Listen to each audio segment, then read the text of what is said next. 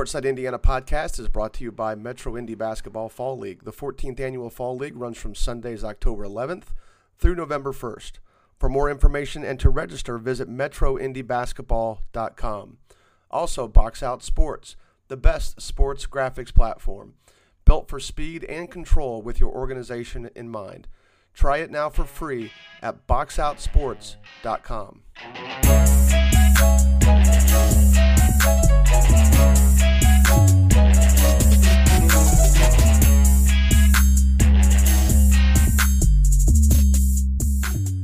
Welcome to episode 27 of the Courtside Indiana podcast. This is Jim Reamer, as always, uh, joined by Zach Tyler. Zach, again, how's your week going and how's school going? School's going well. We're in the groove, uh, full virtual right now still. Uh, yep. One more week, one more week of that, and uh, we're going to try to go back uh, to the, the hybrid method right after Labor Day. So we'll see how that goes. It's good. I seems to be working down here. Um, it's good. Things are going week to week. Obviously, with us, as we sort of touch on it, I don't know that it's important that we talk about it every week, but but it seems to mirror what's what's happening. I mean, football's going on. There's there's obviously been some spot cancellations, and but uh, the the the more successful that is, the more successful things like being in class is, the more likely it is we'll have high school basketball on not only high school basketball but high school basketball on time. So um, and that's not a bad thing for most of us. But um, we got we got a light week offers, correct? Yeah, looks like six. No, we, no commitments. Yeah, no commitments. Um, no. Couple lists cut down. Yeah, we've got some lists to discuss. So our first uh, our first venture into into some you know into recruits or prospects making lists, which is more of a coding website thing than a discussion thing. But we're certainly going to break it down. So so go ahead with the um, with the offers and let's get up to date on the recruiting for the week. All right, Mason Brooks from North Putnam got the DePaul offer. Yep. Uh, yep. Some D1 offers here the rest of the way. We've got Jalen Washington from Gary Westside, Stanford. Uh, Keon Thompson, Merrillville, uh, Akron offer. Uh, Kamari Peterson from Gary Westside, also Valparaiso. Uh, Jake Heidbreder, uh, let's see, Southern Illinois, Edwardsville and then CJ Gunn, Valparaiso also. Yep.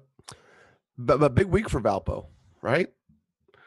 I mean, offering, yeah, getting involved with Gunn, getting involved with with Kamari Peterson, and and um, you know, and then of course making Mantis's top six, as we're going to discuss here in a minute. But um, any though anything there, I know we had tweeted some stuff earlier on Jalen. Any anything there in, in that group of offers that stands out to you? Um, I don't think so. I really need no. to get to see Kamari Peterson sometime this year. Hopefully, yeah. see him and Jalen. Yeah, you will. The, I mean, the West Side. Hopefully, Jalen gets a chance to be healthy and and uh, you know I, have enjoyed watching Kamari play during the season or during the summer.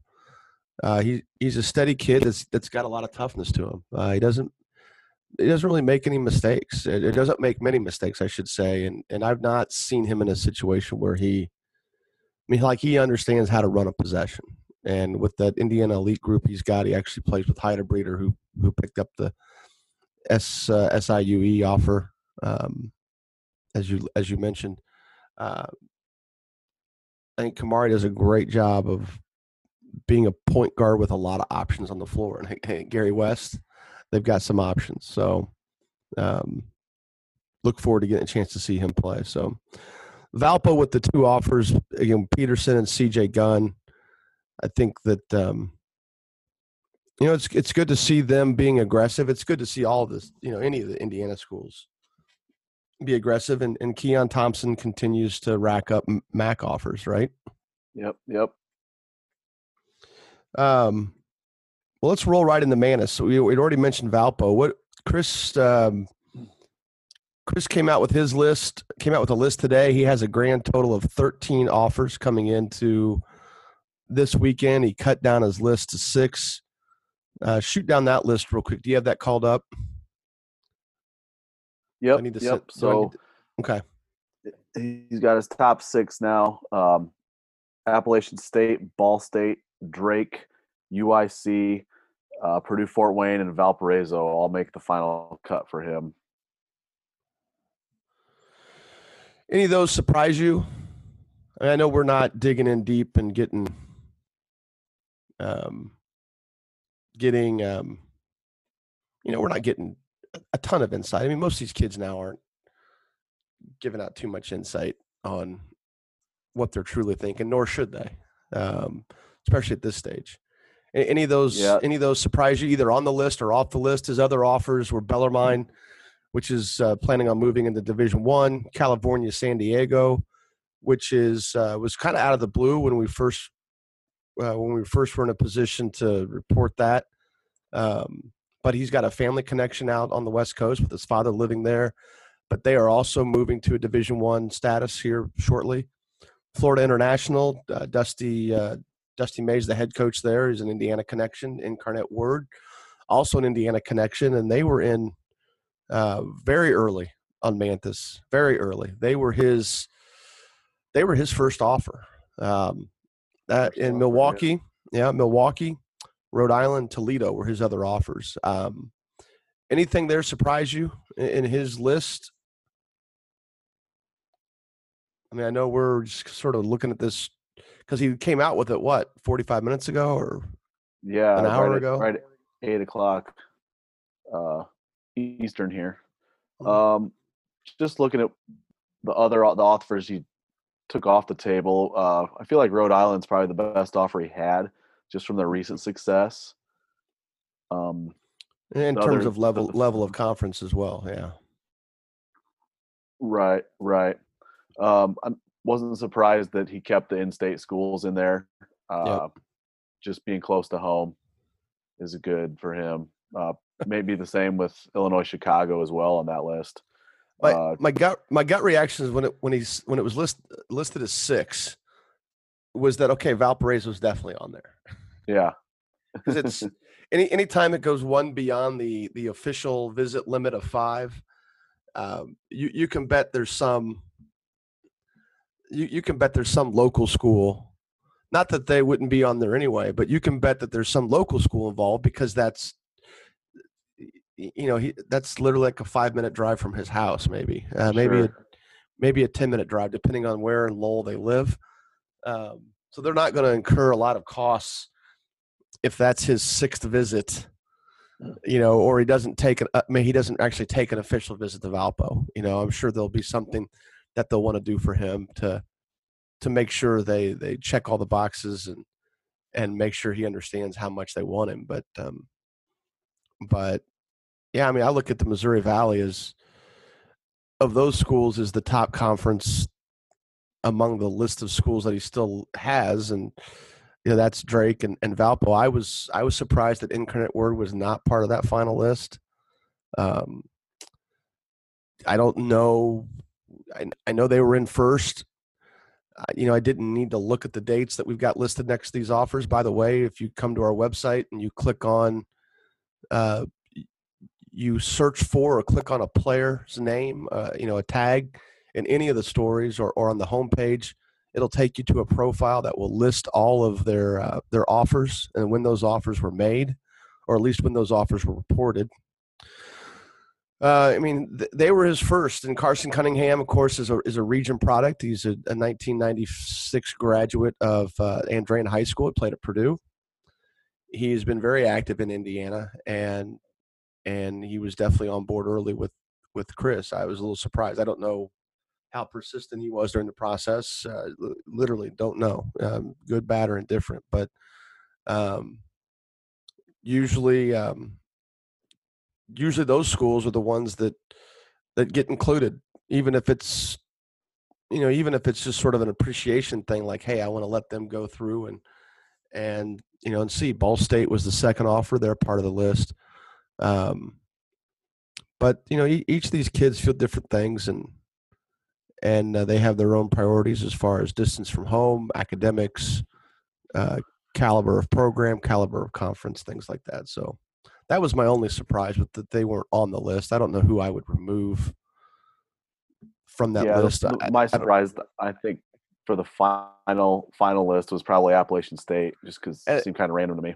Well, we don't know who they are, right? We don't. I don't know much right. about them right now. I can't.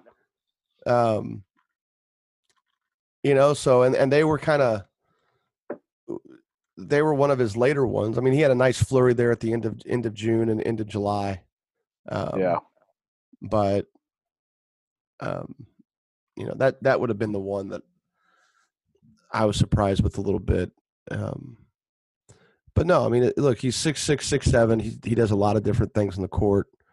I know when you and I when I saw him play up at the the region versus Illinois versus kind of the Chicago suburb kids uh, up at Hammond Civic Center, not Civic Center, but uh, Hammond Rec Center. Um, I think as well as Chris shoots the ball, that day he struggled shooting it.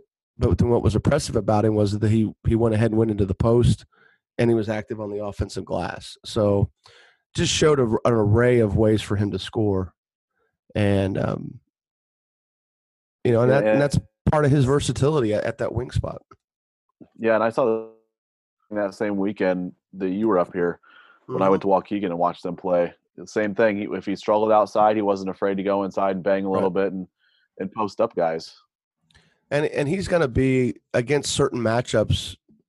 He will be able to be a primary ball handler at, at the at the three spot in college, and and that's me projecting his position. I he's um, he's an outstanding ball handler, and I, I think there's there's going to be those. I mean, he's not going to be a kid that plays the point because he's going to you know those short shorter, quick guys that can really get into you, I think would would bother him. But against a against a, a, typical matchup that he would have at the small forward spot, he would they would be able to run offense with him initiating. So just a versatile kid, and and any one of those six schools that gets him uh, is is going to get themselves a nice ball player. So the the rest of it will be is just him getting stronger. So, um, Blake Wesley, right as well came out this week with a with a list. Um, yeah. He uh, he announced it. When did he announce that? He came up. Was it? Uh, two, was it Tuesday or Tuesday Monday, or Wednesday? Tuesday? When, it was yeah. definitely midweek. Yeah, it was definitely midweek. Go ahead and do you have that pulled up? Yep. Yep. All right. So he went on a little different. He went top twelve. Yeah, which is so he I, am a cynic in this still. stuff. I'm a, I'm not a big believer in lists, by the way. I right. I, you know, at this point, you know that's that's a me thing, and I I say that with my with kids I coach too. There's there's not a lot of lists out there with guys I coach uh, as far as um, trimming stuff down. I, I I I do think at some point you do get it to five, so it's more of what Chris is doing versus what what what Blake is doing, but but Blake's got a he's got 21 offers. I guess at some point you got to start narrowing that stuff down. But but um, and maybe he's thinking he's not going to commit in the fall. I don't know. But 12 is a lot. Good for him. Um, you know, but um, he's going to have to at some point make decisions on who he's going to visit. Of course, if they don't get, they're not allowed to visit, who cares, right? if it's all that's virtual, the biggest issue. I think right maybe now, that's yeah. what he's thinking. Maybe his dad's a good dude. Interact with a little bit on Twitter maybe they're thinking, you know what, we're all of our visits are going to be virtual, so we might as well just just see what we can get out of this. But go ahead with that list, and and there's one surprise one on there that I'm sure you're happy about. Go for it. Oh yeah, I love it. Yeah, so we've got Creighton, Grand yep. Canyon, yep, IU, right, Can, yep, IU, Kansas State, Louisville, Maryland, Missouri, Notre Dame, Ohio State, Purdue, Texas, and Xavier. Of course, the big surprise there is Grand Canyon. There was a lot of, are, uh, yeah. depending on who I. That's right. All right. Well, you know what? I will say this. Look, Bryce. Bryce is great in the in the state of Indiana. He is gonna he's gonna get a lot of guys looking in that direction. Uh, he has the NBA connection. Um, he also has he has the guys that played for him at Valpo that have had nothing else a cup of coffee in the NBA and that are still NBA prospects, you know, and so there's there's no question if I'm a kid in Blake's position, I'm I'm considering that. You know, it'd be no different than if I could go play for Fred Hoiberg. You know, some I mean, Nebraska's in the Big Ten, so it's a little bit of a different story. But but you you know you look at that, and those guys are going to attract those attract those kinds of players that um, you know it's it's a differentiation from uh, from a coaching staff perspective, and that that entire coaching staff has Indiana ties. That entire coaching staff has Midwest ties. Um, Yeah. Even Jamall yeah. Walker, who was at Illinois for a long time, Yep. has Indiana ties. So Ball State, he's always recruited Indiana. Um, That- you know, and and then of course our your connection, your tight connection there with with uh, with Ryan Lightfoot. You know that those that's a relationship that I'm sure he's had with, especially with Blake's father. You know, being Yep. in the area. Yep, for sure. But you know, good for Like- Bryce because none of this stuff is token. So it's you know it's a good situation for them. It shows the the amount of pull Bryce coach that you know that Coach Drew has. Um, but it's a, it's an interesting mix because a lot of those guys have come in relatively late. Uh, of course, Grand Canyon being one of them. Um, yeah. because they offered what six weeks ago. Um, but I'm I'm looking down here now. What who was his first offer? His first offer was to nope. His first offer was uh Butler. Yeah, his first offer was Butler. At least the way we have it dated. Yeah. I tried to go back and backdate some of these offers as- we started working on the database, but Yeah, Butler, like- Ball State, Miami, Ohio. Yeah. yeah. Um, of course, with um, Jaden Taylor and Pierce Thomas committing to Butler, kind of foresaw that, foresaw them dropping off. Um, anything there stand out? I mean, everybody that I talk to thinks Notre Dame's in the lead. Yeah, that's what I've from a few people I've talked to too. If they're if they were betting on it, they would say Notre Dame also. Um, I've heard he likes Maryland, but I'm Yeah. not 100 percent confident on any of that stuff either. And I'm not sure how Purdue fits in the mix. It'd be nice if he stayed home too, like something like that. But I don't know if they really have a chance. I'm, you know, I'm a big fan of that. I don't. I know. Um, I, I think all these kids should stay close to home. I, I, I don't think they. I don't think you can undervalue the the being an Indiana star and playing then at an Indiana school. Yeah, The the amount of doors you, you will you'll never go without a drop without a um, you'll never go without a job opportunity. You will never go without a fan. There will always be somebody that will be in your corner. And and some of it is where you live, you know, where you want to live, you know, where do you see yourself living? Um, you know, in terms of college choice.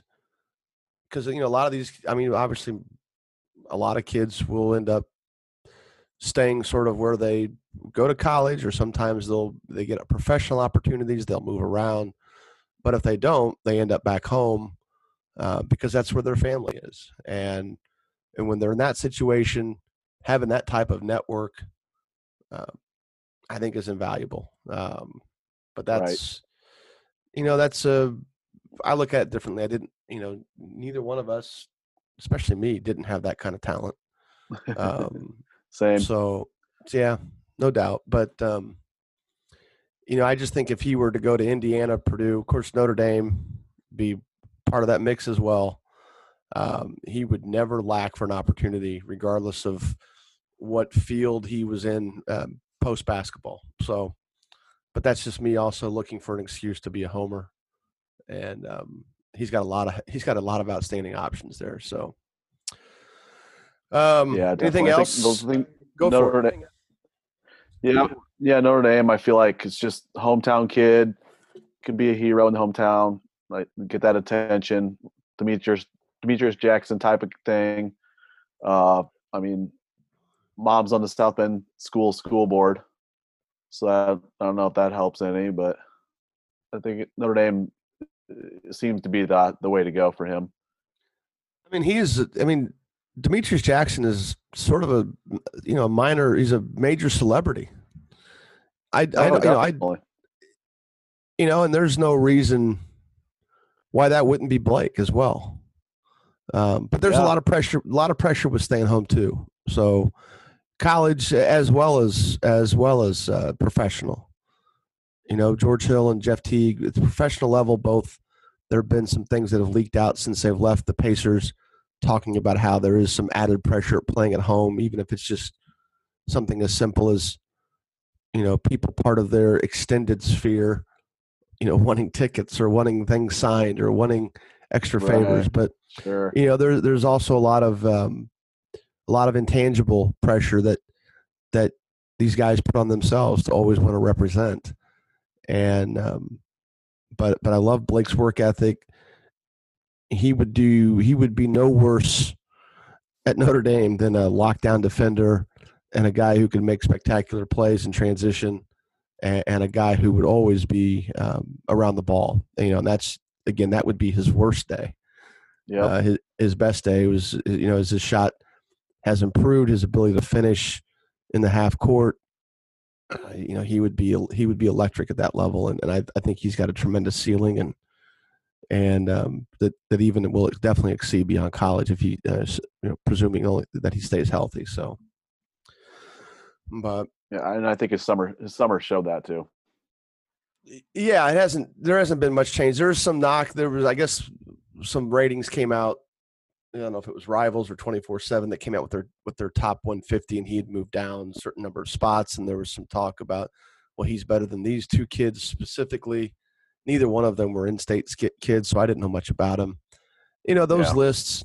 Once you get beyond, once you get beyond the top fifteen to twenty, nationally, that is, um, it really starts to broaden out or thin out how you know broaden out the number of guys that fit in a tier of players.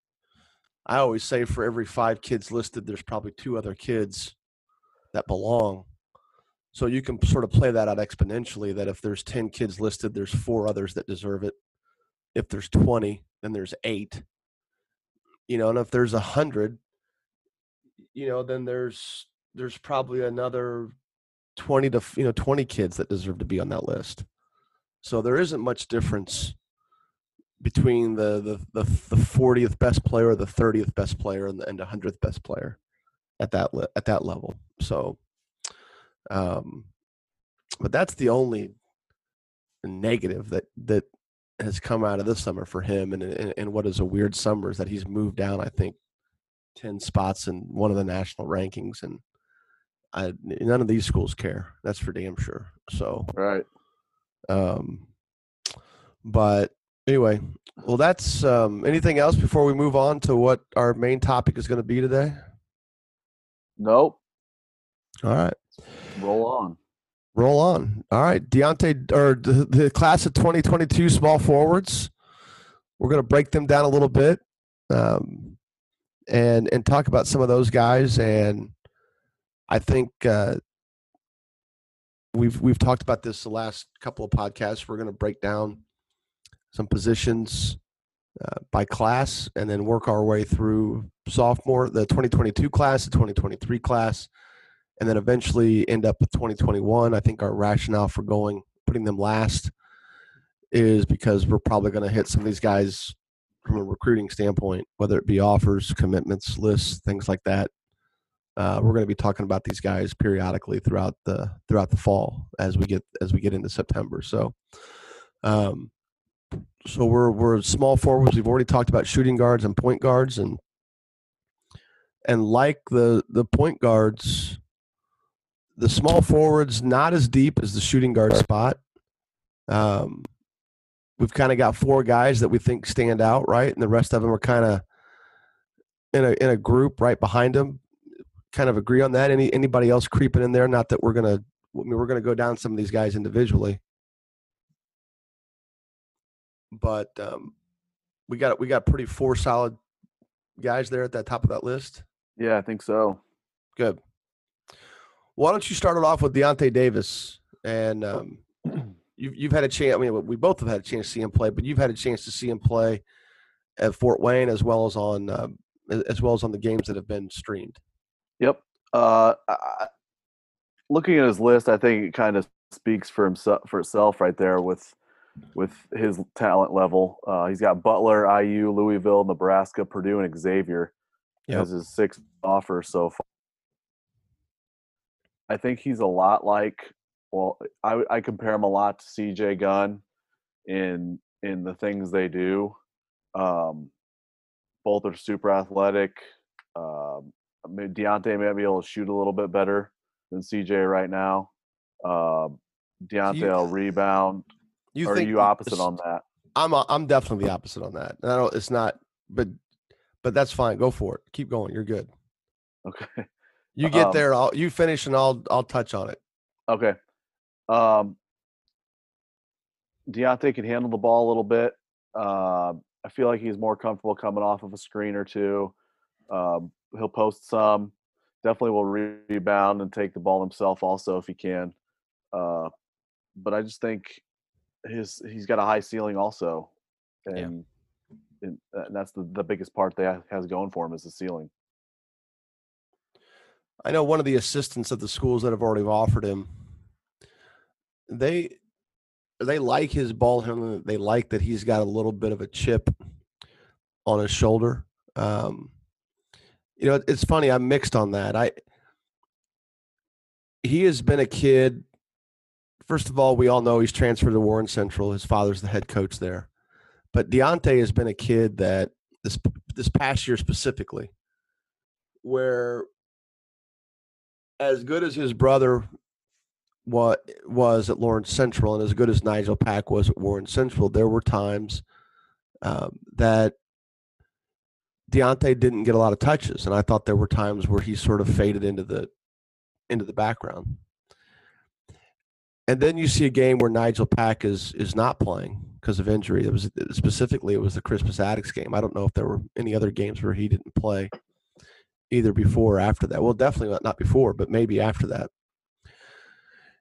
And he really picked it up a notch, maybe even two notches. Uh, was was really good. He came out double double. He was active off the dribble. He was way more active defensively, a- and you could get a sense that he knew he had to play a bigger role that game. You know, and there's some good and bad in that. One is you you want a kid that doesn't take plays off. Um, I've always been impressed with his his older brothers, just sustained motor at all times, his competitiveness on defense. Um, I thought there was a stretch where his De- DeAndre's defense was way ahead of his offense, um, and when he was younger, at least at the high, at the varsity level, um, you know, and and but then when you looked at how DeAndre's skill set evolved through high school, you start to understand that there was no question this kid was going to be a high major, and, and I and I, I don't doubt that Deontay is going to be a high major kid. I just when he was not expected to do a whole lot offensively, there were just some times where he he just sort of drifted. Um, he was always going to get six or seven rebounds in the game. I think that was pretty easy pickings for him. Uh, but then you get that Attucks game where Nigel's not playing, and all of a sudden he's going out and he's getting eight to ten points in the first quarter. He ends up with something like I don't know, eighteen points and thirteen rebounds. Just a tremendous game, and, and then you could also see him attack more off the dribble. To me, he's much stronger off the dribble than he is shooting the ball. Um, and I do like CJ as a better shooter. Um, but you know what I also like about Deontay is that, like DeAndre, he's got the physical ability to be a great defender, and you know, and that's going to be something that he's he's going to have a bigger role as a junior, even if he'd still be at Lawrence Central playing for Coach Gooden. He's going to have a bigger role, and at Warren Central, he's going to have a bigger role, and he's going to really figure out. Um, you know, he's going to be the number one number two option there with with Malik Stanley, and Malik is really going to get him the ball. I mean, if, that's you know, I don't know how what they'll run, but Malik is the kind of guy that's going to make sure Deontay gets involved. And they've got Gabe McNary who transferred in from Avon, so they're going to have some size where Deontay can guard more people at his where he projects college wise. Like he'll be able to guard more threes, some smaller fours at Warren because they'll have Chandler Jackson as well, who we'll talk about here later. Um, but you know, he's this is going to be a year where you really see him, you see him break out, and some of the things that I just cited as a negative will probably sort of just drift away because they're going to need him every game, and he's going to get a lot of touches every game, and he should get a lot of touches every game. So, you you like his shot better than I do? Is that what we're saying? I I saw him knock down some threes. He came down and hit a Okay. couple in a row, a couple times in Fort Wayne. But I, I'm with you on like the the killer instinct really not not being there yet. He doesn't. I, I don't feel like he wants to. He doesn't come get the ball if he feels like they need a bucket. I feel like uh, he lets the game come to him a little more Yeah, right, right now. his brother was like that when he was his look his his brother's his brother the defense was ahead of the offense no no question and look lc when those when deandre and nigel came in uh, they were definitely going to be look we are grooming these two guys to be our centerpieces for you know for basically four years really for three and a half years they spent the first half of their freshman year trying to figure stuff out and but at every turn, DeAndre was always, always a good defender, always a good rebounder. My, you know, maybe I missed some games. You know, maybe I missed some instances where he didn't play that way, but, but just last year, and I'm not looking at Deontay as a freshman. You know, when he was getting spot minutes between JV and varsity, I'm just basing this on this past this past school season, and a little bit in the summer where there's just times where he can kind of disengage a little bit. Um, but but man, a lot of that is a function of youth, and you get him in a full season of he's our go-to guy. He's definitely going to be the number one option when the ball's not you know Malik trying to find him. Um, he is going to be not going to be able to do that, and to me, I think he'll rise to the occasion and just really start to show how fantastic he he can be offensively and and I think from a shot mechanics perspective, I think it just needs to smoothen out a little bit. I don't I don't see as much touch on his shot comparing him to CJ. Now that doesn't really matter. Um, but it, and again, it sort of mirrors his brother in that way, where DeAndre developed into a, a pretty consistent plus shooter from the three point line, and if Deontay can get to that point, um, then you start to see he's a little bit, he's definitely bigger at that age he's stronger at that age than his brother was uh, he's a better rebounder at that age than his brother was at least um, at, at least statistically um, so where it goes from there is um, you know I, I think he'll he'll grow into uh, just that added responsibility i think will really push him and propel him into the, the types of things that pretty much everybody sees in him, including me. So, and including you. Yeah. So, um, any uh, anything strike out on his recruiting or, or sneak up on you in his recruiting? Nebraska was in early on both his brother and Nigel Pack. That's where, of course, Nigel is. Com- no, Nigel's at Kansas State. So I'll quickly backtrack on that. Yeah. Uh, Nebraska was actually where his brother committed, and then, then backed out, and went to Louisville.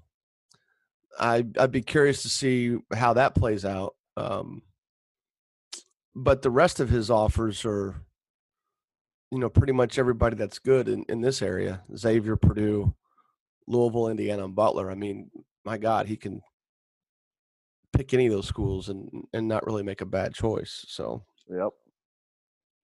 um, Kamari Lands, he's you've had a chance to watch him a little bit on video, right?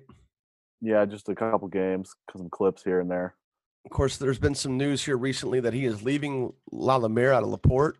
This is a Brownsburg product uh, whose cousin is uh, Jalen Coleman Lands, who played at Illinois uh, and, and was a product of uh, Cathedral and then ended up at La Lumiere. Kamari followed in his cousin's footsteps to La Lumiere from Brownsburg, uh, or at least Brownsburg Middle School. And now he's transferring to Pro- Prolific Prep out of California, which is where Paul Scruggs from Southport went. And Prolific Prep not not popular in the uh, blogosphere in Indiana, and definitely not popular with me. And um, but um, you know that's just I don't know, just sort of an Is there- Is there unnecessary. a prep school that is popular with you? Probably not. Probably not. Um, no, I don't know much about the current staff at La there now. I just I know that when Huss was there, they wouldn't play anybody.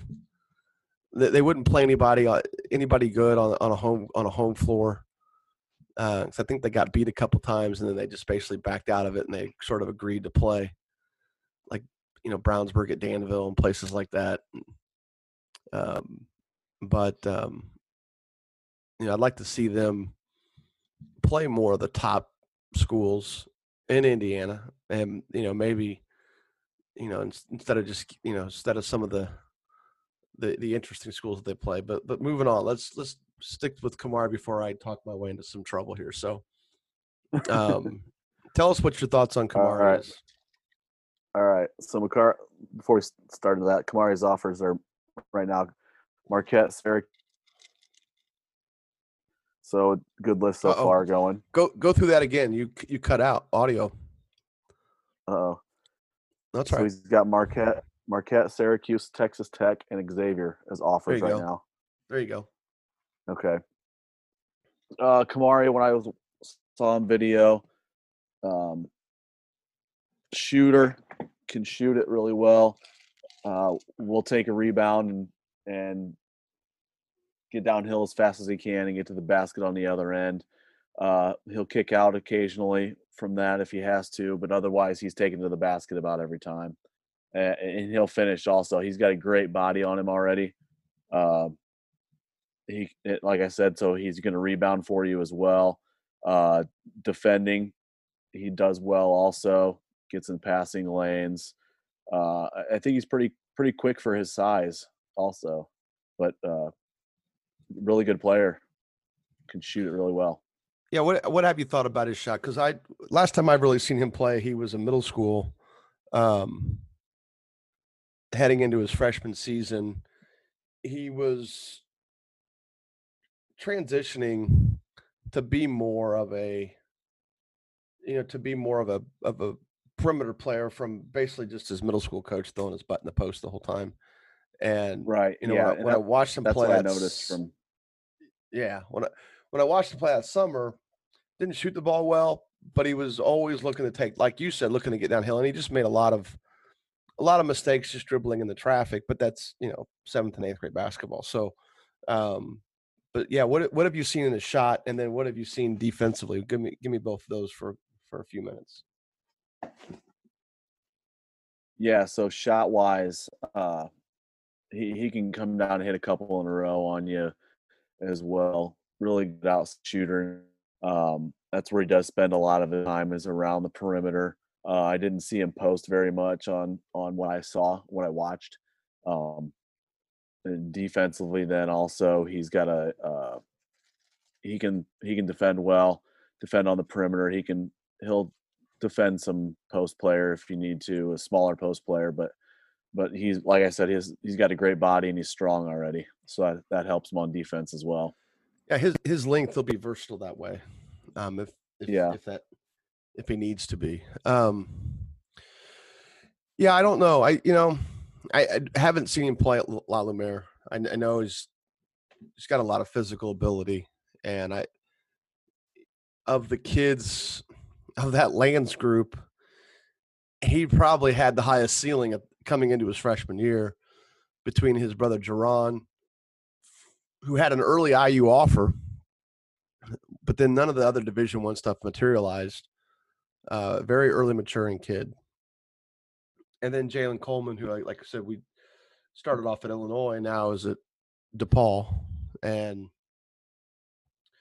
um, you know, and that's um, you know, Kamari transferred to Prolific Prep.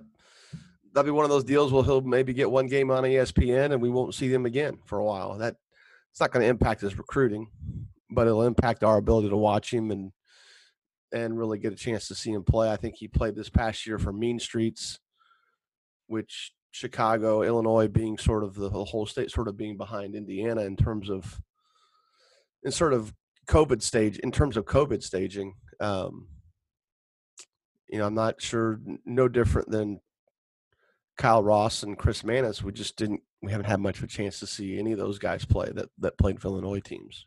So, um,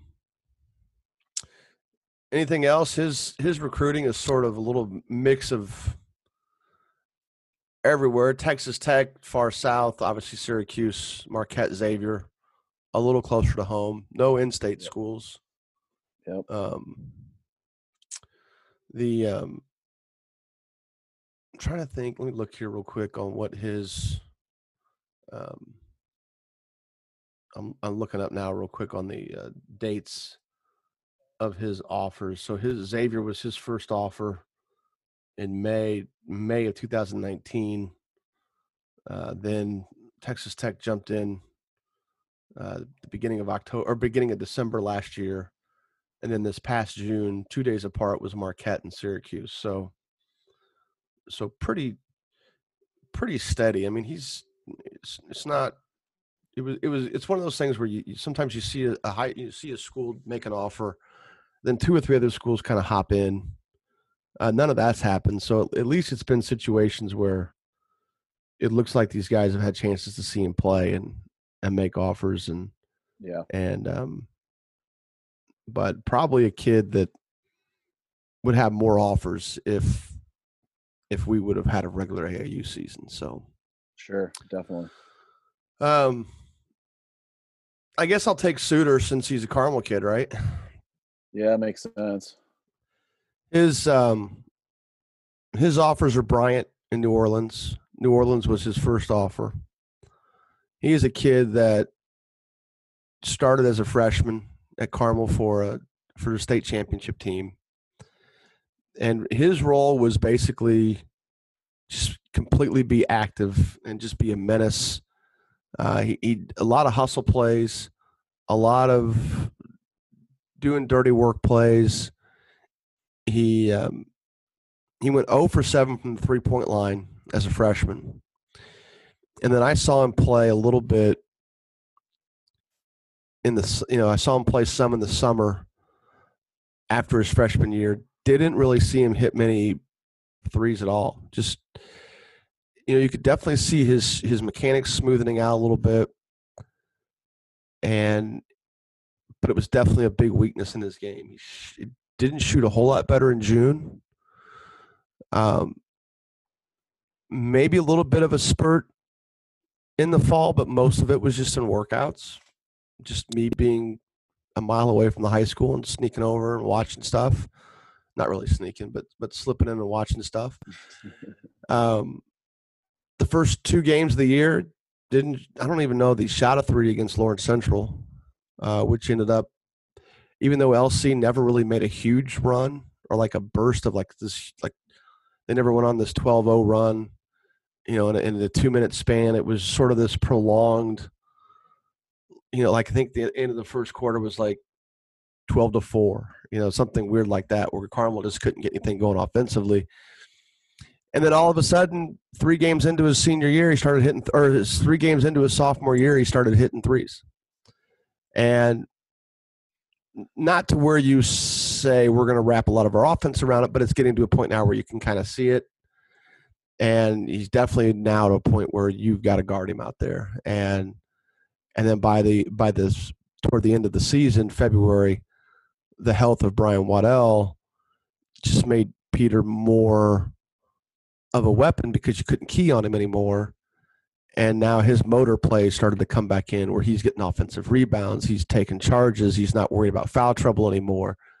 Uh, just kind of flying around doing the things that he did as a freshman, just by but scoring more points. Um, you know, on a team that graduated five five or six seniors. If Peter didn't get a shot in the game, he didn't care. They didn't care, and he he averaged probably 10 or 11 points as a sophomore, but I bet he averaged 16, 17 points down the stretch. And if if not, definitely pretty close games that mattered. I would I would games tight games. I would imagine he was scoring at that clip. Um, but you know, defensively, when he's locked in, he's a pretty close to being a lockdown defender. He he can guard multiple positions at the high school level. He's probably more of a two three defensively, or more of a three two defensively at the college level. uh, is strong enough that he got stuck on a small four, he could he could do it. If he got switched over to one, uh, he would he would be able to handle it physically. And then the rest of his game, I think, is maybe being a little tighter with his handle in traffic, but then also just improving his shot. And um, you know, and he's the kind of kid too that he'll gamble every now and then. Um, but he'll be one step back into the play. He won't. There's no false hustle in what he does. There was one situation. Um, I can't remember if it was his sophomore year or freshman year, but where he gambled and gave away a late basket because he did that, and uh, it, it, was the the one time where he sort of sort of went to sleep and got involved in trying to hit home runs when all we needed were singles and doubles, and um, he took a pretty big ear ass chewing for that situation. But but he's a guy that never is out of the play, um, and that that's the kind of motor he's got. He'll take he might go after he might extend himself a little bit, but he's going to be right back in the play, either where he left off or somebody else is helping him, and then he's helping the helper. So, um, love him overall. Um, looking forward to his development, certainly from a local standpoint. But really, you look at a kid that plays that hard.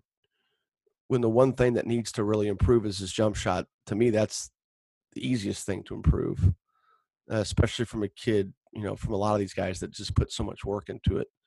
And and Peter's among that group. So, but had you seen him play other than have you seen you you got a chance to watch him play a little bit in video, right?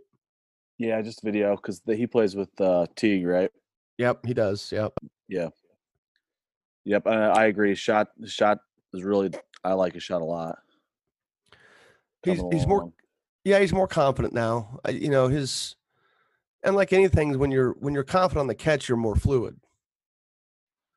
And he's I think he's gotten to understand that. But then as he's gotten older, he's just a bigger part of the offense. And, and you know, Carmel only graduated one kid out of their top seven.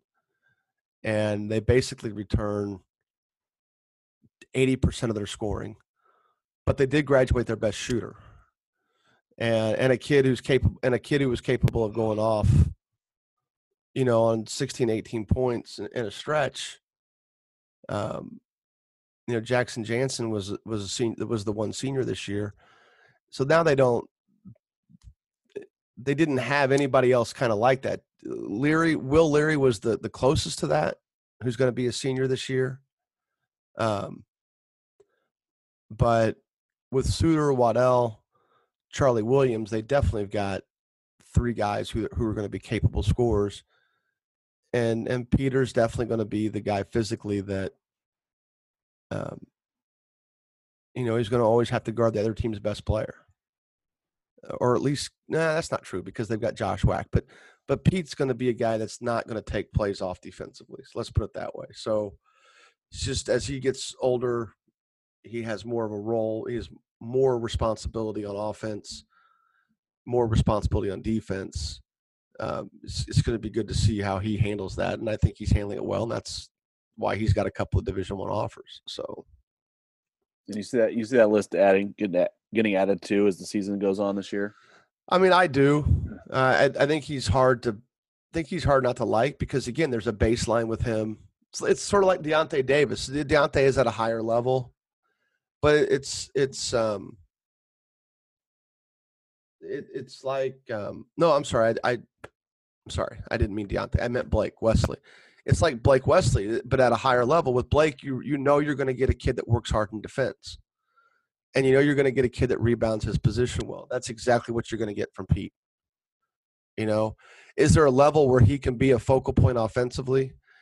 At, at the division one level yes there is. I, I think there is. And but he's going to go in as a freshman in college and be able to do what he did as a freshman in high school. He's going to be a motor guy. He's going to be a guy that you can put on somebody else's best player and at least be a nuisance.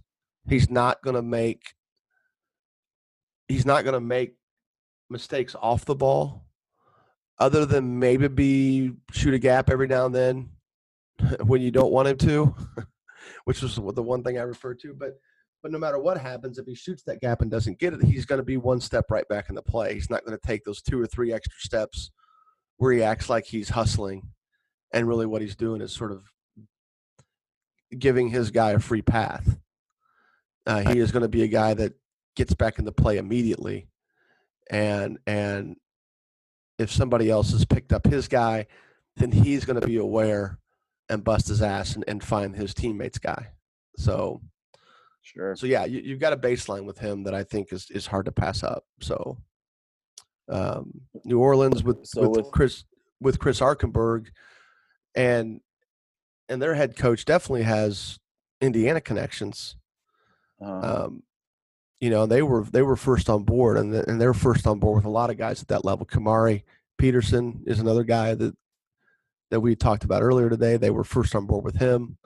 They're first on board with Pete, and they're just you know they're trying to go ahead. They're first on board with who else? Rashid, that we're going to talk about in a second here. Yeah, they were. They absolutely were. So th- they're going to recruit Indiana aggressively from, you know, from from down in, in Louisiana. But um, you know, I, I think that's that's a hell of a baseline for him, and I think that's what they can expect to get. They're going to get a guy that goes in there and makes winning plays, and doesn't need the ball to make winning plays. Doesn't need the ball to to be engaged. Um, and that's a that's a rare treat. That's a rare skill um, especially when you get a kid that comes, you know, from a big school. Um, that, you know, sometimes a lot of these guys, you know, they just get a ton of touches. And his his first year, I don't think that anybody ever looked to throw him the ball. Every now he'd get that slip. He'd get that slip screen, you know, or he'd he'd be that guy that would back cut somebody, and and, and or get an offensive rebound. Those were his baskets as a freshman and he he made enough winning plays that that um, you know they just kept playing him. I mean, it worked. It's easy to say it worked because they won a state championship, but but um, just a huge focal point of the offense last year, and I just think it's even a, even with a more balanced approach with Waddell being healthy, I think we're going to see a lot more out of Pete this year at Carmel. So. Uh, tell us a little bit about Rashid Jones. Okay, so Rashid Jones from Marion, Indiana, uh, has the New Orleans offer, like we just talked about with Peter.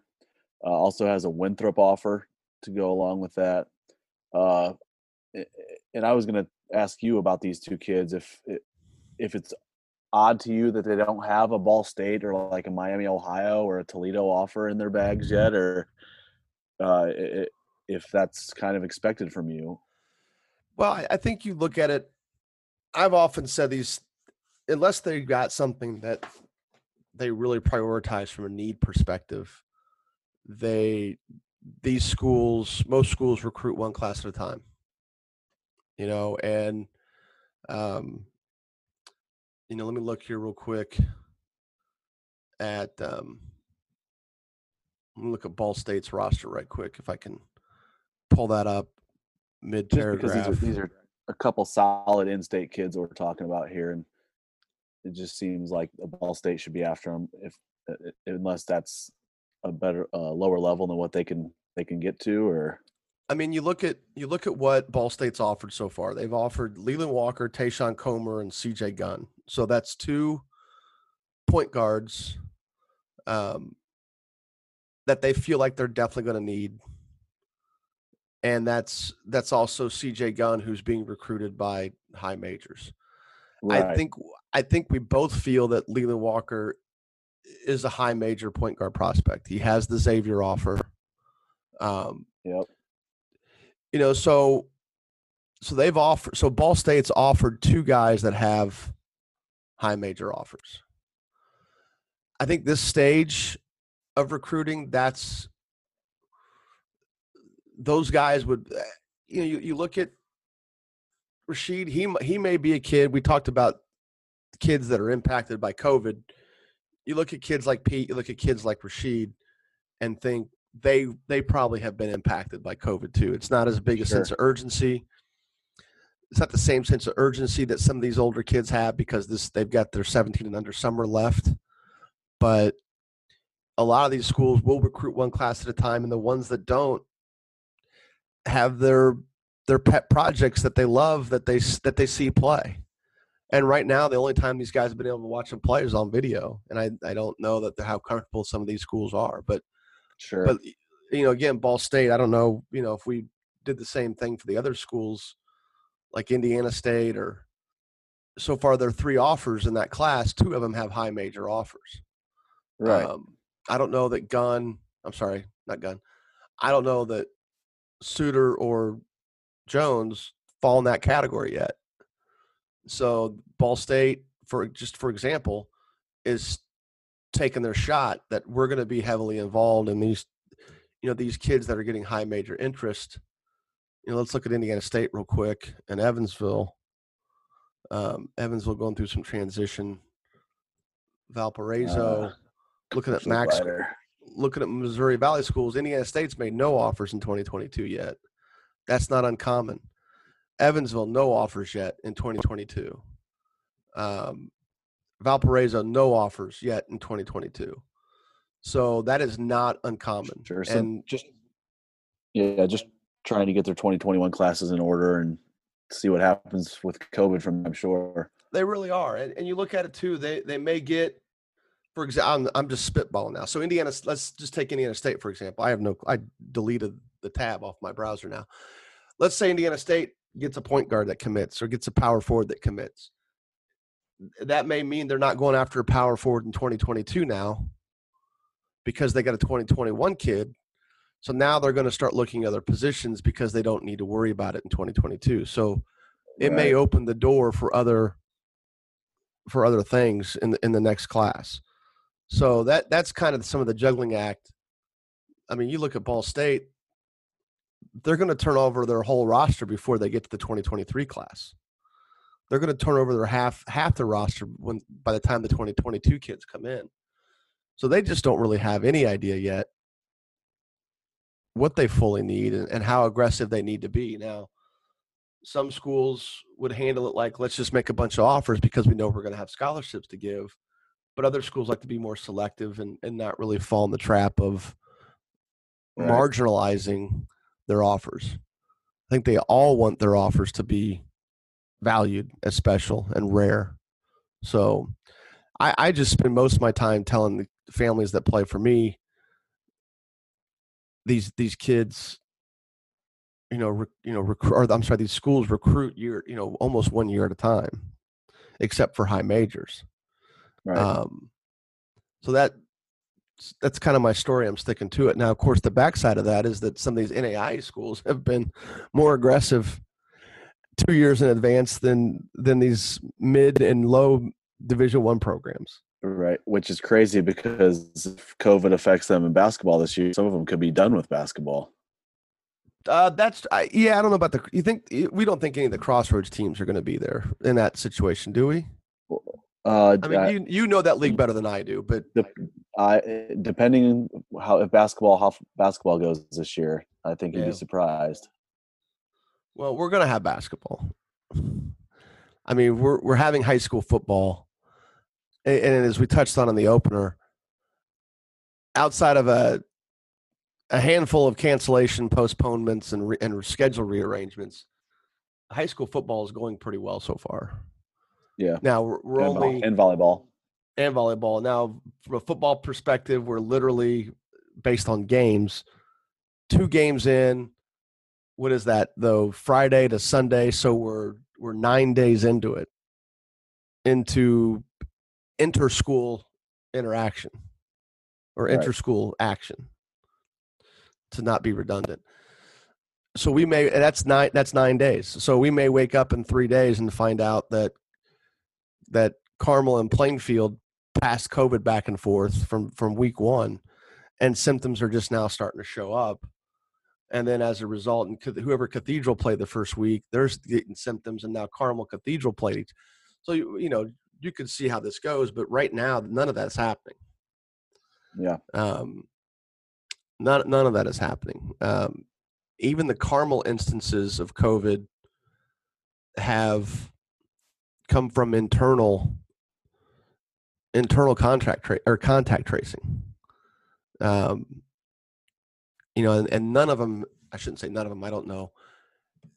The ones I've heard about, none of them have involved football or any really school related activity. There was a cross country situation of all things where I, but none of the kids that supposedly came in contact with this case ended up with it. So, you know, that's, I, I, I think we're in a good spot. I'm the guy that's always wearing my mask around town, you know, or at least always has it on, or at least, you know, attached to my body. So I'm not one of these guys that that denies it. I'm not one of these guys that thinks this is all silly. I'm not one of these guys that thinks screw this, we should be living our life freely, blah blah blah. I'm like Mr. Vil- Mr. Vigilance. Yeah. But I'm pretty damn confident we're gonna have we're gonna have high, basketball at at the high school and college level because I think we're we learn more every week on how to handle this thing. We're learning how to live with it. Right. For for better or for worse. You know, we spent two and a half months learning how to avoid it. And and now we're we're really getting, you know, and then we spent two months of summer wondering what it's going to be like when everybody comes back together for school and sports and things like that. And I think now we're learning how to live with it.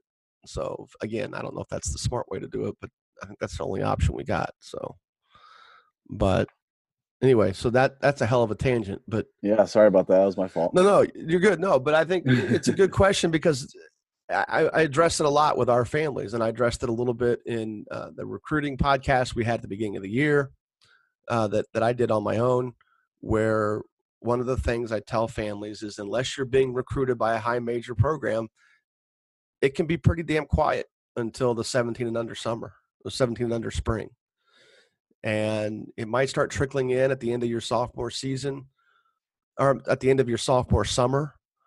Um, but really, most of the stuff doesn't take place until the spring of their 17 and under summer. And, you know, with social media, you know, highlighting offers and lists and commitments and all that, especially offers, you know these kids can get this false sense of urgency that creates sort of anxiety like what's happening? Why am i not getting recruited? You know or why am i not getting recruited more? So if i'm talking to peter suiter's family or i'm talking to rashid jones's family based on the question you asked my reply would be just it's all good man you got a couple offers in the bank you know there's Right. a lot of kids that would kill for that um, you know just just keep working just keep doing the things you can control and and one of which is be extremely coachable and but um, so anyway so jones has new orleans and winthrop Yep. and what what have you liked about him when you've watched him play uh, video and i think you've had even had a chance to watch him live a little bit Yep. Yep. And a, a big thing for Rashid. Great length. Uh, great shot as well. Knocks down threes from outside. He likes to hang around on the perimeter quite a bit. Wait for those kickouts. Uh, as we discussed a little bit before, also he'll he'll take it to the basket if he if he has an opening. He's not afraid to do that. Um, and, and he can rebound a little bit also defensively defensively his length definitely helps him helps him also to to uh, block shots. Yeah he i've liked him he's got a nice touch the shot comes off kind of funny. But he does have a soft touch and you know he is a kid that is not afraid to put the ball on the floor. I, i'd like to see him get to the basket more. I think he does get into the mid-range game um it's not as consistent but it, i've only seen him play during the summer and he spends a lot of time in the corner yeah which with Leland Walker coming off ball screens, not a bad idea. But then when he attacks off the dribble, everything's off the baseline. It doesn't give him a lot of good angles.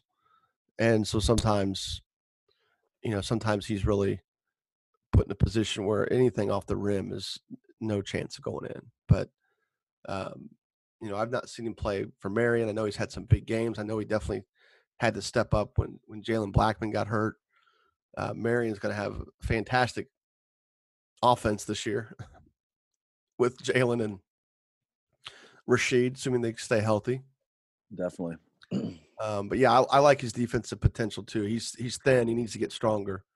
But yeah, I'm right yeah. there with you on his defense. So um, I don't know what I feel yet about is you know his, his recruiting. I, I just not seen enough of him. I, I need to see him play a school game where he is yeah, involved in more of a bigger role. Right.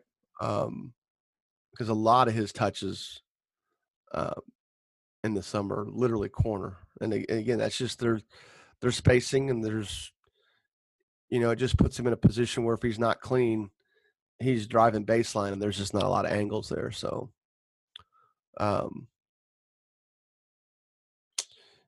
anything else before we uh, kind of shoot down this list the rest of the way? I think we've sort of touched on the the four kids we think stand out, right? Yeah, yeah. I mean, there's one more guy you're going to touch on. I'm going to hit a couple kids right now. In fact, I'm going to go through three kids real quick. Chandler Jackson at Warren Central, uh, Billy Smith from Brebeuf, Kale Vanderbush from Plainfield. Uh, you know, Chandler's a kid I think was was injured heading into the spring. Um, I have seen him play spot like week to week on different teams. He looks healthy now, which is good. Um, you know, he's a kid that played a lot of varsity as a sophomore, played ahead of his older brother. Very different players. He is definitely skilled. He shoots the ball well. Probably put the ball on the floor more. Um, but, you know, again, with Deontay Davis, with Malik Stanley, I mean, they're not going to have, you know, Gabe McNary inside. They got Sean Black, who's another kid that can really make plays. You know, they've got a pretty decent group of younger guards coming up that will be good coming off the bench. You know, Chandler's going to be relied on probably a little bit more this year than than what he has been or what he was last year. Um, Billy Smith at at Brebeuf, you know, it'd be interesting. He had a he had a good sophomore year at Brebeuf. Look for him to you know, play a bigger role. Look for Brebeuf to do more offensively. They they're pretty patient. They like they they definitely run their stuff. They're definitely picking who's getting shots. They they've got more. Probably will be a little bit a little bit more open this year with Billy and with Evan Altman. Um, two six five six six kids who are skilled and and can do a lot of different things. Billy's good off the dribble. He shoots the ball well. Um, he played this past week on on a 17 year old team, uh, which is not his normal team. He normally plays for a 16 year old group, and he was definitely competitive. Uh, I liked how he played. You know, he fit in physically, and um, you know, it was just I didn't know who it was at the beginning because not wearing uniform numbers and all that stuff. But then once I heard his name a couple times, started putting him with the face. You know, you just see a kid that's sort of not in the same position he normally is with his his normal team, sometimes you can kind of lose track of who it is. But he, he was good this weekend. So, and then the flip side of that is Kel Vanderbush, who I saw at Plainfield during the school year. Really liked him, and, and and I've seen him do a lot of the same stuff in the summer, but I've not seen him progress. Um, would like to see him maybe do a little bit more off the dribble, maybe a little bit be more active off the ball. Um, again, playing with Braden Smith, there's a lot of ball screen stuff there where they space out the rest of the floor. He's definitely effective there. He does rebound his position well, but would like to see him um, be a little bit more involved off the dribble. And um, I'd like to see him what he can do coming off screens. Now I don't know. Again, some of that's not in his control. So uh, I just like to see him what, what he's like coming off screens because I've I've liked his strength, his athleticism, he's kind of a sneaky athlete and um, shoots the ball well. And I, I, think if he can show some consistency, hitting shots coming off screens, even if it's just jump shots or even just putting the ball on the floor and attacking, uh, he starts to complete, starts to show more of a complete offensive skill set. So, um, Andrew Leeper, kind of our last bigger breakdown here. Uh, what what have you liked about him when you've watched him play? Yeah, you're you just finishing up with Kale there made it sound like uh, what I was about to say for Andrew. Uh, yeah, uh, Andrew's very athletic. Uh, I saw him drop step dunk one this weekend from the post, so that was pretty nice. But he, he finishes strong around the rim, loves dunking it, uh, can run on run the break if he needs to. Um, but yeah, like you were just saying with Kale, same same kind of things. Uh, rebounds. Would like to see him improve or improve consistency from outside shot was is the big thing for Andrew, I believe. Do we? It'll, do we it'll make him, him go next level. Do we have him miscast as a three? Is he more of a four? Uh, I don't think so. I mean, I Okay. he likes to he he plays around the perimeter just Yeah, he fine. does. He- But He does. it- I- the shot, like you were saying with Kale, is just inconsistent right now. Yeah. And I feel Um, like Andrew's very athletic, sneaky athletic. you know, and he's going to get. He's going to be the third man in the scouting report this year for Homestead, which is going to help him. Yeah, You know, help him quite a bit. And I think he was injured for part of the year last year. uh, maybe I don't recall. but you know, just at six five and and pretty good length. You know, I've I've always sort of liked him. He's got a younger brother that I need to see more of, but um, but he is a kid that I've I've viewed him a lot as a tweener, and we've got him right now on the small forward list. I don't know if that needs to change or not. Um, but his one off for Indiana Tech um, you know, that's a Fort Wayne NAI school that's it's been really good lately, and and that's a good offer for them. To it's a good kid for them to get involved in because it's one of those deals where again, if he goes to that level, kids that go to that level don't often go that far from home. So if he stays in the city, of course, the Crossroads League, none of those schools are that far from home, but and he's not in the cross Indiana Tech's not in the Crossroads Nope. League, but but he'll have a lot of options. right. He'll have a lot of options there if that's the level he ultimately plays into. But um, you know, it's not a it's not a bad start there. Again, another NAI school being aggressive with uh, incoming juniors, and it could be one of those deals where it pays off if he ends up at that level. You know, you sort of assume that they're going to be looking looking good. So, um, anything left on him, or I'm going to shoot down the rest of these guys, and and then we'll move on and, and close out here. Yeah, let's do that. Okay. Uh, you know, the, kind of the rest of our list here. Tayven Jackson, Center Grove. He's a kid that is is their foot. He's a football. He's their quarterback. He's probably going to be recruited for football. Um, he's a kid that played a lot as a as a freshman. Uh, was obviously a little bit more of a focal point as a sophomore, but then ended up not finishing the year at Center Grove, the school season at Center Grove for for basketball. But as discussed in our transfer episode two two weeks ago, he is going to return to the basketball team and play this year. Um, Richard Brooks from Mishawaka Marian had to play JV last year because of a transfer from Penn, right? Yep, yep. And then, uh, like him, he's a kid that shoots it well. Um, he comes down, plays in the fall league. A lot of these guys, local guys, play in the fall league, but he's a kid that comes down from Mishawaka with a group of kids from the Mishawaka South Bend area, which I appreciate. Uh, Jackson Dawson from Warsaw. And then Matt Spears is a name that I think guys will get to know this year. He's a Pike transfer to Arsenal Tech. He was. Uh, I said a couple times during the during the transfer episode that as soon as we post this, I'll start getting text messages or DMs from people saying, "Hey, I missed a kid," and Matt Spears was one of the ones that I missed. He was a Pike last year. He's going to be at Arsenal Tech this year. Not nearly as much traffic ahead of him at Tech. I, I think he steps in there and plays a pretty big role with with Davion Turner, with their new head coach Damon Turner. Davion, of course, part of that transfer episode is he transferred from Anderson to Arsenal Tech with his father, who's the head coach there now.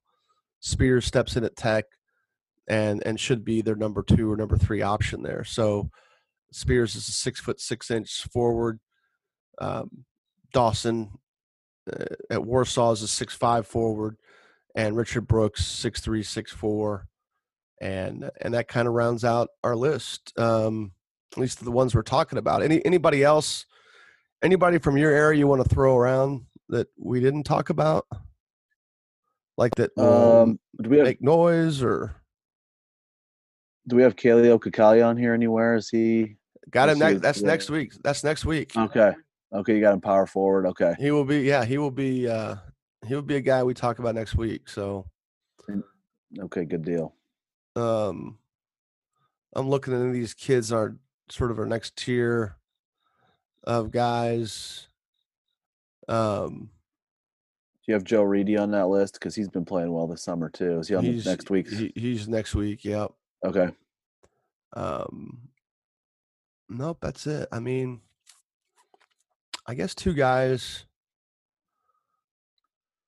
I mean, Matt Clark- Brown. Clark Barrett's Carson's brother, isn't he?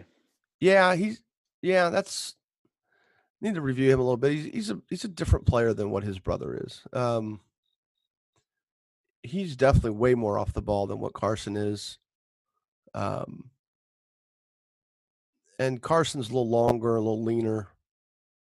Um, but again, when I watched him when I watched him during the school season, Clark was hurt, and he was sort of in between football and I think he was hurt like he wasn't like wholly injured. It's sort of in between. Hey, football season just ended. I need to get my ten practices in Sure. but I'm also probably going to take an extra week off because my body's aching. And I don't know that it was anything serious. I just think it was something that came off that he needed some more time. Uh, Matthew Brown is a homeschooled kid from the area that is that is pretty talented. Um, he's a guy that I think at that level of school during I, I don't watch him play during the school year. He plays in the fall league. He's a kid that does a lot of different things.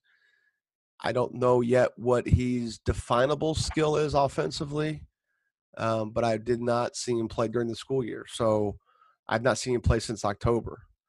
Um, but I know they, as a team, do very well, and he's a big part of why they do well. And and for those that don't know, the homeschool scene in Central Indiana is, is getting more competitive. There's usually two or three teams that would be the equivalent of a good two A team, and and we all know that they've got guys that can sneak up there and, and be you know you know recruitable athletes and definitely scholarship guys NAI D2 D1 whatever it is. But um you know Matthews Matthew Brown's part of that group. And then um and then Jackson Falconberry from Madison is a guy that every now and then will will, will put up pretty pretty good numbers down at Madison. And um you know they've got a decent three or four guys down there that playing for Coach Wilkerson.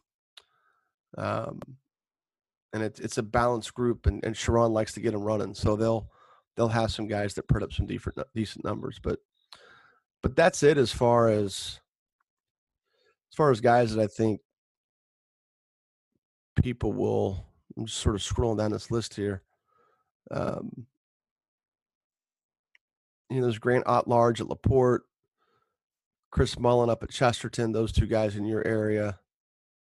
Um, Jackson Edwards at Cathedral is a, a kid that physical, strong kid that, you know, with all the other offensive options, doesn't get a ton of touches, uh, but then he'll make, you know, he can make plays. He can definitely make plays defensively. So, but other than that, that's that's pretty much it. I think we've done a pretty good job of breaking down the top guys and then then uh, shooting down the list and other guys we have mentioned. So, Yep. anything anything we're plugging this week? You got that? Uh, I don't have anything new, and I can plug yeah, the. do the do the yeah do it again every week. We might as well. All right, so um, Box Out Sports. It's a sports graphics tool used to highlight uh, student athletes and teams in just seconds. It's compatible with the VNN uh, network that schools use currently. Uh, rather than hiring a, hiring a designer and spending hours in Photoshop, give your athletic programs a professional look in just moments. Compatible with Twitter, uh, Instagram if you want to check out their stuff. Boxoutsports.com. Ba- basically, any of the graphics that you see these high schools pump out is coming from Box Out, and and any of their team websites that are separate from their school's website, like the the .k12.in uh, URLs, Right. are housed by or facilitated by VNN. and they've got to deal with box out. So box out comes in, provides these graphics packages for schools. You use it a lot for your stuff for this website, which we appreciate. I have. And so thanks to them for uh, providing us with some graphics and making my life a little easier as, well as your life. So at least your work life. Yes. So um, also want to shout out Metro Indy Basketball Fall League coming up, the 14th annual Fall League. Full disclosure, it's a league that I run and have run for 14 years. Runs on Sundays from October 11th to November 1st, so it's done uh, a weekend, you know, a week before school season, before school practices start. Um, we are still targeted for Fishers High School, so as long as they are as long as they have phys- students physically in school, we'll be able to use the facility. But we are looking for uh, preparing for any alternative right now or any uh, any outcome based on COVID. But so far, so good. Um, and it's basically features most of the top kids in Central Indiana, but also we have kids from around the state. Like I said, we've got a team from South Bend, Mishawaka coming down. We typically have two teams from that area. There are teams from the region that come down uh, we usually get a handful of guys come down from Fort Wayne to play. Every now and then we get kids from Western Illinois or, or Western Ohio or East Illinois, more Eastern Illinois than Western Ohio that come over and play. Um, and, you know, it's anywhere from 32 to 36 teams, but this year I think we're pretty much limited, just logically or pragmatically limited to 32 teams, just the way we're going to have to handle the, any uh, any COVID issues. But um, but yeah, so Metro Indy Basketball Fall League is is the league. For more information and to register, visit metroindybasketball.com. Any final business before we wrap it up? Nope, I gotta get to bed here. I got school tomorrow. It is. It's running a little late, isn't it? Um, Yeah. Well, Court, Courtside Indiana podcast is available on Apple Podcasts and Spotify, as well as SoundCloud. You can subscribe to the podcast via each of those apps and have them delivered straight to your phone, tablet, or desktop. So, Zach, again, appreciate your time, and look Yeah, glad to be here. look forward to the upcoming week. Hopefully, uh, this is your last week of virtual, and you start to get into the into your school building with your students. That should make life a little easier for you, right? Well, we ha- teachers go in still with this virtual stuff, so we've been. But I mean, as far as you, yeah, you'll be able as to As far as kids being in there, yes, definitely Yeah, easier. preparing game or I say game planning, but lesson planning is, is probably the right word. So, but anyway, Yeah. yeah, it'll be good. A little bit, a little return to normalcy. So, Yes, but um, anyway, appreciate your time as always. And for those that listen every week or those that listen just starting this week, I hope you continue to listen more. And uh, and thank you for your support. Until next week, this is Courtside Indiana podcast.